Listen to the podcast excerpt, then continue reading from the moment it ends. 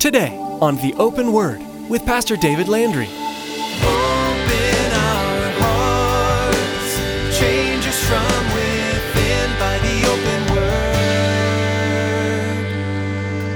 Give us ears to hear your truth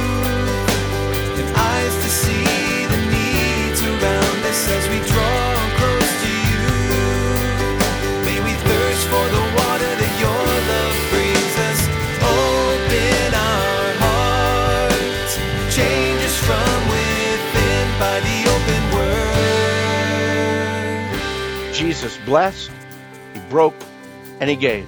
It's interesting, the verb tenses on these. The blessed is it was a past tense. He he blessed it. The breaking of the bread, that was a one-time thing. He broke the bread. But the verb tense that is written here in the giving, it is in a tense where he gives and gives and gives and gives and gives.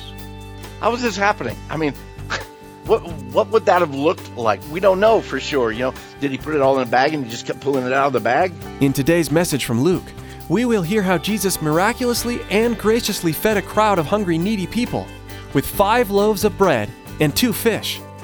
Pastor David unpacks these well known verses so that we might learn what the Lord was trying to teach us through this true to life lesson. When we bring what little we have in our hands and offer it freely to the Lord, He blesses it. After God blesses our humble offering, He is able to multiply our efforts and turn it into something of abundance for His kingdom work. Now, here's Pastor David with part two of today's message entitled, A Lesson of Trust.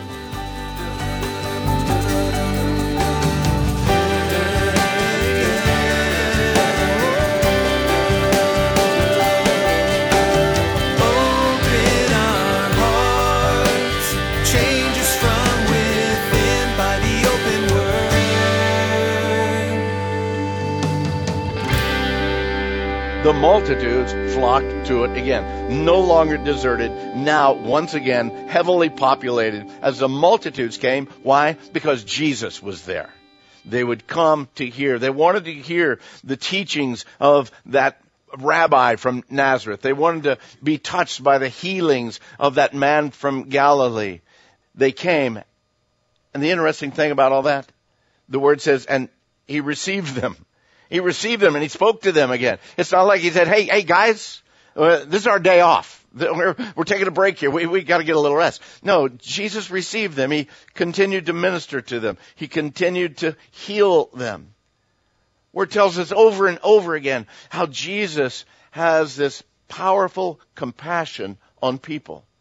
Over and over again. No matter what the situation, Jesus' compassion would minister to them. Even the ones that were going to turn their backs on him later. He had compassion on them. He cared for them. He healed them, even though he knew that some of them would never heed the teachings that he gave to them. And yet he continued to pour his life into them. And that's the way he still works today. That loving compassion, that grace of the Savior that continues to reach out, reach out to, to touch lives and pour into lives, even lives that continue to reject Him, continue to pull away from Him, continue to disregard all of His teachings. The multitudes were there. Jesus continues. He's teaching them. He's healing them, those who had need of healing. And verse 12 tells us, and the day was wearing away. The twelve disciples came to him and said, Lord, why don't you send these guys away now? Send, send, send them away. They need to go someplace, find something to eat. They need to go someplace and find a place to sleep. There's this multitude around. Lord, this is truly a deserted place. There's, there's, there's, there's no resources here. There's, there's, there's no In-N-Out Burger. There's no Burger King. There's no Pizza Hut. There's no Comfort Inn. There's no Cracker Barrel. There, there, there's nothing for these people here. Lord, you need to send them away. You need to remember, the disciples were tired. They were probably worn out. They'd probably come to the end of their energy and also the end of their resources. It's time to send the people away. It's time to shut the ministry down for the evening. And you got to admit that the disciples actually, if you think about it, they, they were actually exhibiting concern and logical thinking.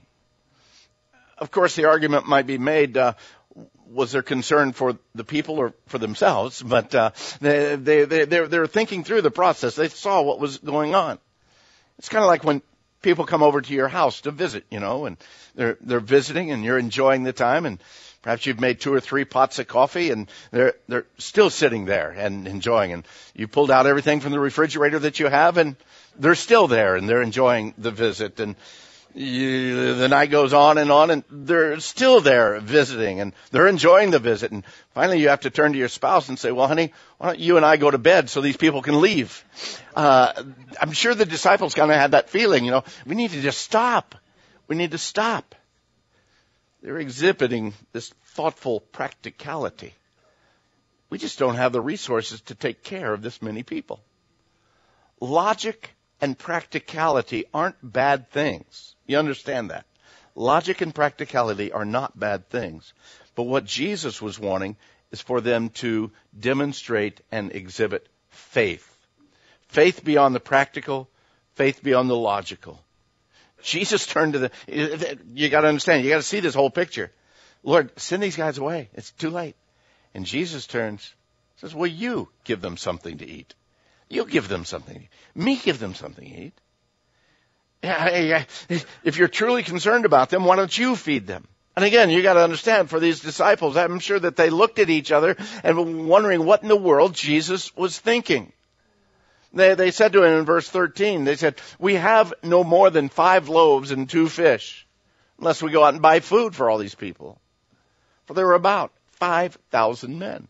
Now, 5,000, that, that's plenty enough, but Matthew tells us that it was 5,000 men, not including women and children. So very possibly the whole crowd could have been like 7,000, maybe 8,000 people that were there to, to feed and to care for. And they knew that they did not have the resources for that. Maybe they checked the money bag of Judas and said, how much you got in there, Judas? And, and because they came back and said, even if we had 200 denarii worth of food. Mark tells us that they, they, they kind of looked at the resources and they, they said, even if we had 200 denarii worth of food here, that wouldn't even be enough to give just a little morsel to each one. Maybe that was the limit of their resources. Maybe that's all that they had. And they realized that all that they had would not be enough to take care of the situation that was before them. John in his gospel record He's the one that tells us where they got some of the supplies. John tells us that Andrew, Simon Peter's brother, had, had found a little boy, and the little boy had his little lunch with him, and his little lunch was like five barley loaves and two small fishes. And John actually says two small fishes. You know, it's not like he had a couple of big guys. No, he had a couple of small little ones, like they catch over in the Sea of Galilee all the time. More than likely, dried fish, uh, these these bread cakes that were there. Again, not very much, pretty much just a day's meal for this young lad. And yet this young lad brought them to them in order that they might be able to, to use them. So again, the thing that we see, the thing that we've seen all through Luke, the thing that you've probably seen as you've read the Word of God yourself, is that little is much once it's placed in the Master's hands. When it's in my hands, man, it always remains little. But when I give it to the Lord, He can make much out of even that little bit. And so once again, we find here in this situation, Jesus is bringing chaos into order. From all the chaos that's surrounding, now Jesus is going to bring it all into order. He calls for the disciples to take control of the situation. He says, make them sit down in groups of 50. And so they did so, and they made them all sit down. And again, John's gospel report tells us that there was much grass in that place. It was on, on a slope, a hilly slope, just there at the shores of Galilee. Just a beautiful opportunity to sit on the grassy hillside, to sit at the feet of Jesus, to enjoy the time together. All of that. Jesus was bringing calmness and order into the midst of all of this chaos. And once again, he's showing that he is in control of every situation of life. Even when we think that we are spinning out of control, gang, we need to stop and rest. I think a word for all of us here is that on a regular basis, we need to find that grassy place and sit at the Master's feet and just rest and be nourished by Him back in Luke verse 16, he says, and then he, Jesus, he took the five loaves and the two fish and looking up to heaven, he blessed them, he broke them, and he gave them to the disciples to set before the multitude. And then verse 17 says, So they all ate and were filled, and 12 baskets of leftover fragments were taken up by them. Jesus blessed, he broke, and he gave. It's interesting, the verb tenses on these. The blessed is, it was a past tense. He, he blessed it. The breaking of the bread, that was a one-time thing. He broke the bread. But the verb tense that is written here in the giving, it is in a tense where he gives and gives and gives and gives and gives.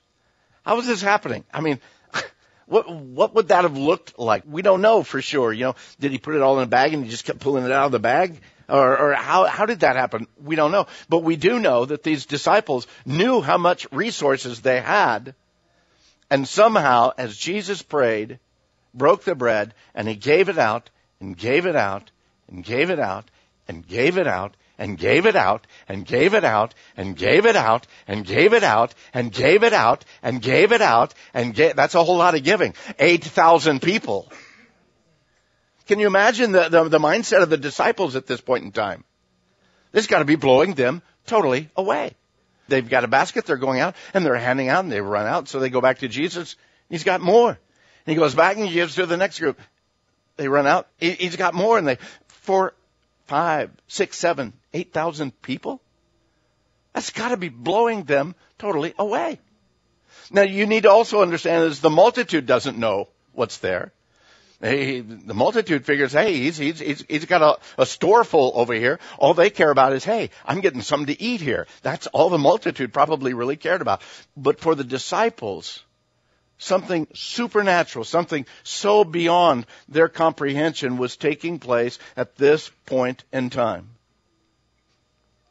Here we see that Jesus, He's not limited by the natural. He's not limited by any physical resources.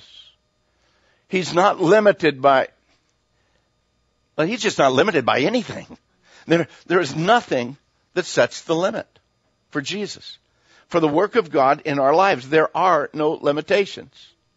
They all ate. They were all filled. Twelve baskets left over the miracle work of Jesus not only met the need, but it was more than sufficient. You got that. More than sufficient. There were 12 baskets left over. And I'm not trying to, to, to minimize anything, but there are some who say, in, in trying to figure this out, to get around the supernatural work, they minimize this thing and says, well, what really happened here was is this small boy in his selfless act uh, he gave his lunch, and then others around him saw the selflessness of that little boy, and so they kind of gave their lunch too, and then others they kind of gave their lunch too, and just kind of everybody joined in, and in essence they had a big potluck dinner there because everybody brought in. But that's not what happened. That's not what happened at all. We understand and see that instead of this little potluck going on, no, this was a supernatural miracle of God that suddenly he comes and just as Mark, Matthew, and Luke, all of them say, they all ate and they were filled. Well, what about John? What does John say? I, I love what John says about this. He says, they ate as much as they wanted. As much as they wanted. Not some little potluck picnic. No, this is a full-blown buffet. Okay. You can go in, you can get as much as you want. Hey, can we have some more of that there? The disciples coming and bringing more. Can we get some more bread over here? They're coming and bringing more. As much as they wanted. All that Jesus is doing. How foolish we sound when we try to limit God or take the supernatural and put it in our physical understandings. Our God is a supernatural God. He works in supernatural ways. He works in miraculous ways. And as important as all of this is, we see in the midst of this these leftovers. And did you notice the leftovers? There weren't 10 baskets left over. There weren't 15 baskets left over.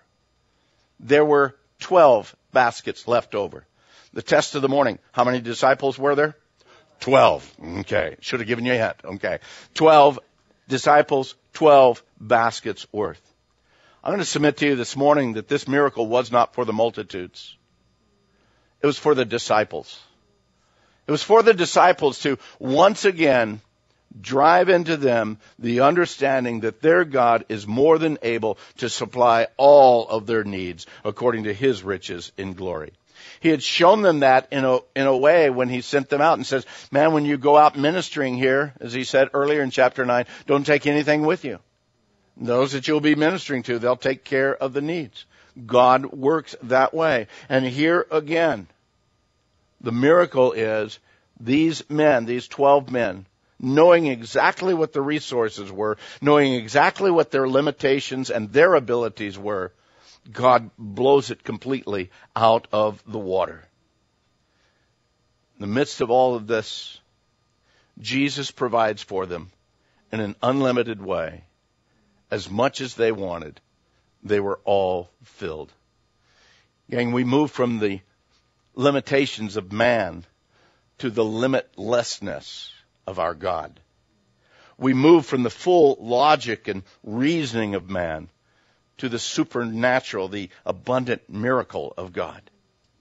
Again, our God is able. In just a little while, Jesus is going to leave these men. He's going to leave these men responsible for the spreading of his kingdom to the rest of the known world. He's going to leave these men as representatives of who God is. And he wants them to know for certain in their own personal lives the power and the authority of who God is. Not just head knowledge, but an experiential reality. No, I have seen God. I have experienced God. Let me tell you about this God of the supernatural. Let me tell you about this miracle working God. Why? Because I've seen it myself. I've, I've touched it with my own hands, knowing and understanding this. That again, they would fully, fully understand Jesus continues to teach them. A little bit later in Luke, he teaches them all about the fact of, hey, don't worry about your life, what you're going to eat or about your body, what you're going to put on. Life is more than food and body is more than clothing. But consider the ravens, how they neither sow nor they reap, and they neither have storehouse nor barn. And yet God feeds them. And he says, how much more value are you than a bunch of birds? You see Jesus again speaking to them, helping them understand their God is going to take care of them. And I believe again, just as Jesus was showing the disciples that they could trust Him in all things, God planned and purposed that all four of the gospel writers would include this miracle. Why? I believe for you and I. Every one of the gospels have this. And I believe the very purpose is, is for you and I to know that our God shall supply all of our needs according to his riches in glory. That I can look at situations with my life, with my, my full logic, my full understanding, and it can be so beyond me, and I cannot figure for the life of me how this thing is going to work out. And yet I come to the point where I say, God, you know. You know. You are more than able. I surrender my life to you. I, I surrender my future to you. And I don't know about you this morning. Maybe, maybe your life right now is overwhelming. Maybe you're faced in situations in your life that, man, you don't have the answers for. You've tried it with all of your logic. You've tried it with all of your understanding, but you cannot seem to muster up the fix for it. You cannot seem to change it. You can't alleviate the problem just by not thinking of it, closing your eyes, closing your ears. No, the problem is still there and you can't fix it. But let me tell you this morning, perhaps Perhaps God wants to do a supernatural work in your life. Perhaps He wants to show Himself strong on your behalf. Perhaps He's more than willing to supply all of your needs according to His riches and glory. I believe that Jesus desires to bring calmness and order into our chaos. I believe He's willing to show us again where and how He's in control of our lives, even when we think that our lives are spinning out of control. The lessons that the Master teaches his students, they're all about trust, all about placing our lives totally and completely into His care. And maybe what He's wanting to do is simply wait for us to stop and rest in Him. To find a grassy place in the midst of the chaos and sit at the feet of Jesus. The Apostle Paul told the church in Philippi, in the book of Philippians, He says, I've learned to be content in whatever state I'm in. I know what it is to be in need and I know what it is to have plenty. I, I've learned the secret of being content in any and every situation, whether well fed or hungry, whether living in plenty or in want. I can do everything through Him who gives me strength. In light of what Paul says, and in light of what we know about Paul's life, in light of the, the, the scripture passage that we've just read in Luke, and as well as Matthew, Mark, and John, you need to understand that there's going to become, there are times in our lives that God's going to supply that need. He's going to take care of that need. There's going to be other times that He's going to strengthen you in the midst of the need. Okay? He's going to cover you and keep you, give you peace even in the midst of it. As the old saying goes, you know, sometimes He's with us through the storm, sometimes He brings us around the storm, and sometimes He completely removes the storm. We don't know which it is in any case, but we do know that He promises to be with us in every storm, in every situation of our lives. There was a merchant man years ago. He was a poor man.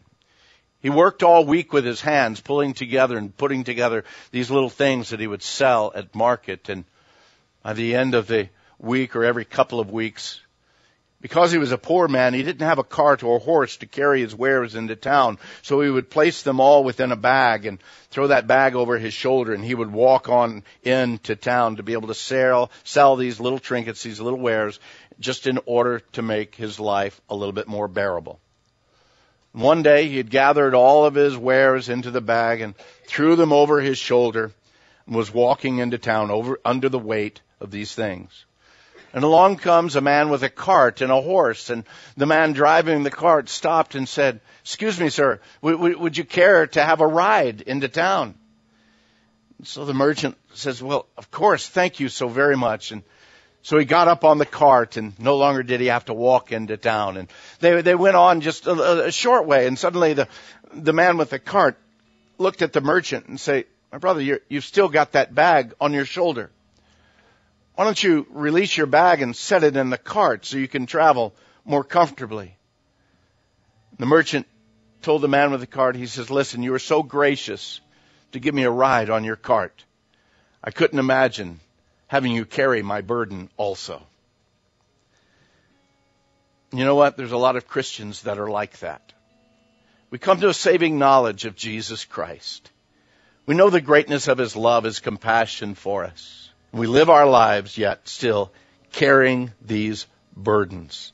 The issues and the things of life that weigh us down, that frustrate us, that keep us from having the fullness of the liberty that our God promises us to have the completeness of the peace that He's promised that we could have in Him. There might be some of you this morning, and you're still carrying the load around. I want you to know that cart's big enough, okay? It's big enough to carry all of our load. He is more than able to do exceedingly abundantly beyond all that we could ever think or imagine. Our God is able, and He knows the situations, He knows our lives. And He says, Trust me. Trust me. Allow me to show you the greatness of who I really am. Open our hearts, change us from within by the open word.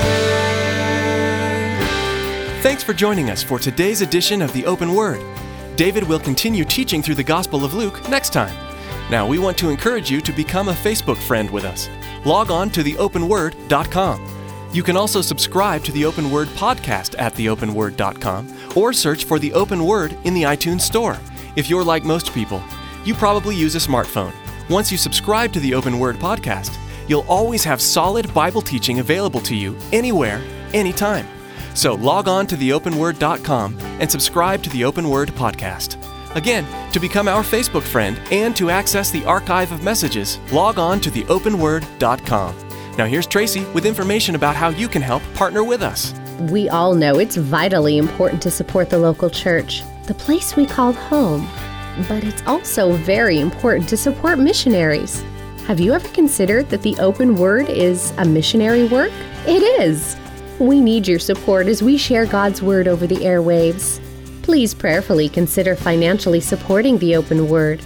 Go to theopenword.com and click on the support option in the main menu. We invite you to join us again for the next study as David shares insights with us from the Gospel of Luke. That's next time on The Open Word.